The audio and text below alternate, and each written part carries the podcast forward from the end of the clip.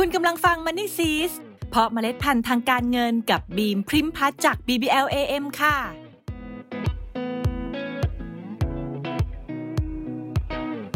ตอนนี้หลายคนคงรู้สึกผิดหวังจากการลงทุน เพราะในช่วง 2-3 ปีที่ผ่านมา บางกองทุนรวมให้ผลตอบแทนติดลบไปมากกว่า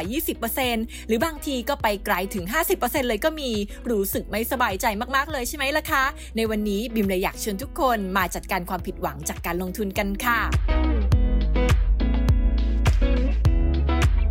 สวัสดีค่ะชม o น e ซีสทุกคนเป็นยังไงกันบ้างคะ หลังจากที่ได้ทบทวนพอร์ตการลงทุนกันแล้ว ก็น่าจะพบว่า เฮ้ย ขาดทุนไปเยอะเหมือนกันนะเนี่ย ไม่ว่าจะเป็นหุ้นจีน หุ้นไทย หุ้นเวียดนาม จนทำให้รู้สึกว่าเฮ้อเราจัดการอะไรไม่ได้สักอย่าง ส่งผลให้เกิดความกังวล และไม่แน่ใจว่าจะจัดการกับพอร์ตการลงทุนของตัวเองต่อไปยังไงดี เรียกได้ว่าเสียความมั่นใจอยู่พอสมควรเลยใช่ไหมล่ะคะ ซึ่งความผิดหวังความเสียใจนี้ แต่ละคนก็แสดงออกมาไม่เหมือนกัน บางคนก็โทษตัวเองที่ตัดสินใจผิด บางคนก็โทษปัจจัยแวดล้อมนั่นนี่ ซึ่งต่างๆ นานานี้ก็เพื่ออยากจะเยียวยาหัวใจตัวเองให้รู้สึกดีขึ้น เพราะแน่นอนค่ะว่าในการลงทุนไม่มีใครอยากให้ตัวเองขาดทุน ทุกคนคาดหวังกำไรกันทั้งนั้น แต่ก็อย่างที่เรารู้กันดีว่าในโลกของการลงทุนมันมาพร้อมกับความผันผวนเสมอ ซึ่งไอ้เจ้าความผันผวนที่ว่าเนี่ยบางทีมันก็เป็นเพราะ character ของสินทรัพย์นั้นๆ แต่บางทีมันก็เกิดจากปัจจัยแวดล้อม หรือสถานการณ์ที่เราไม่สามารถควบคุมได้ ซึ่งอยู่นอกแผนที่เรา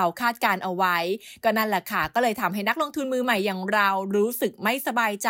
และตอนนี้ก็น่าจะคิดหาวิธีกันอยู่ใช่ไหมเราว่าจะทำยังไงดีนะ เพื่อให้ภาพรวมพอร์ตการลงทุนของเรากลับมาดีอีกครั้ง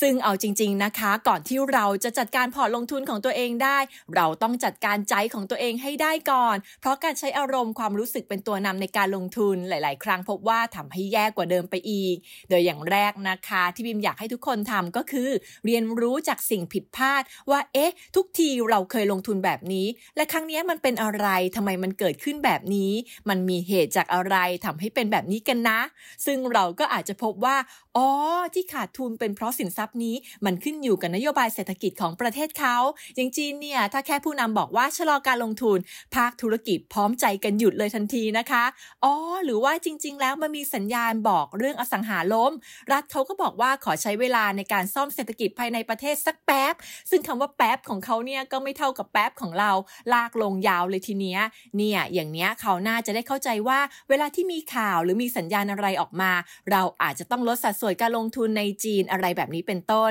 ก็เรียกได้ว่าเป็นการเรียนรู้จากสิ่งที่เกิดขึ้นนั่นเองค่ะ ดังนั้นเวลาที่เราลงทุนไปแล้วไม่เป็นไปตามที่เราคิด การเศร้าเสียใจหรือโมโหฉุนเฉียว ไม่ช่วยทำให้อะไรดีขึ้น แต่การเรียนรู้สิ่งที่เกิดขึ้นเพื่อนำมาเป็นประสบการณ์ จะช่วยให้เราไม่ต้องบริหารจัดการผิดซ้ำค่ะ อย่างที่สองนะคะคือกำหนดวิธีการลงทุนของตัวเองให้ชัดเจน จากเดิมเนี่ยเน้นลงทุนแล้วก็ปล่อยไหลไปเลย โดยเฉพาะการลงทุนในกองทุนรวม เนื่องจากเราเชื่อว่าผู้จัดการกองทุนจะเป็นทุกอย่างให้เธอแล้วนะคะ แต่ในความเป็นจริงต้องอย่าลืมว่าผู้จัดการกองทุนส่วนใหญ่ สามารถลงทุนได้ตามกรอบนโยบายลงทุนที่ได้กำหนดไว้ในหนังสือชี้ชวน ซึ่งบางทีเนี่ยมันก็มีสถานการณ์แทรกซ้อนเกิดขึ้นมา อยากจะปรับพอสุดๆนะคะ แต่กรอบนโยบายมันบังคับไว้ ดังนั้นสิ่งที่ผู้จัดการกองทุนทำได้ก็คือจัดการให้บาดเจ็บน้อยที่สุด ภายในกรอบที่กำหนด ดังนั้นเนี่ยเราในฐานะผู้ลงทุนจึงมีหน้าที่สำคัญในการติดตามข่าวสารต่างๆ และปรับพอร์ตการลงทุนของตัวเราเองให้เหมาะสม ตามเป้าหมายและระยะเวลา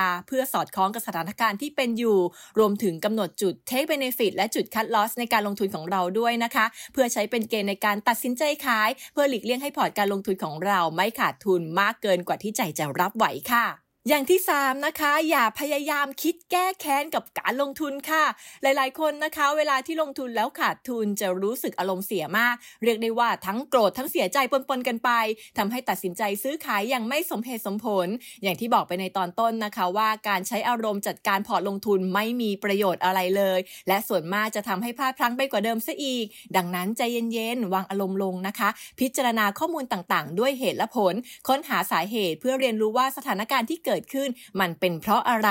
เราจะรับมือจัดการมันอย่างไรในอนาคตนะคะ เพื่อที่เราจะได้สามารถพัฒนาตัวเองเป็นนักลงทุนมืออาชีพได้ค่ะและอย่างสุดท้ายที่อยากจะบอกทุกคนก็คือไม่มีนักลงทุนคนไหนไม่เคยขาดทุน แม้แต่นักลงทุนระดับโลกก็ล้วนเคยขาดทุนกันทั้งนั้นแหละค่ะ แต่เราไม่เคยเห็นนักลงทุนระดับโลกคนไหนชุนเฉียวหงุดหงิด และโทษสิ่งนั้นสิ่งนี้เลยใช่ไหมล่ะคะ เอ๊ะ หรือว่าจริง ๆ แล้วก็อาจจะมีอารมณ์กันบ้างเนาะแต่ว่าเราไม่ทันได้เห็นกันเนาะแต่ก็นั่นแหละค่ะสิ่งสุดท้ายที่นักลงทุนระดับโลก หรือนักลงทุนเก่งๆเขาทำกันนะคะ ก็คือค้นหาสาเหตุว่าอะไรทำไมถึงเกิดเหตุการณ์นี้ และเหตุการณ์นี้ส่งผลกระทบอย่างไร มากน้อยแค่ไหน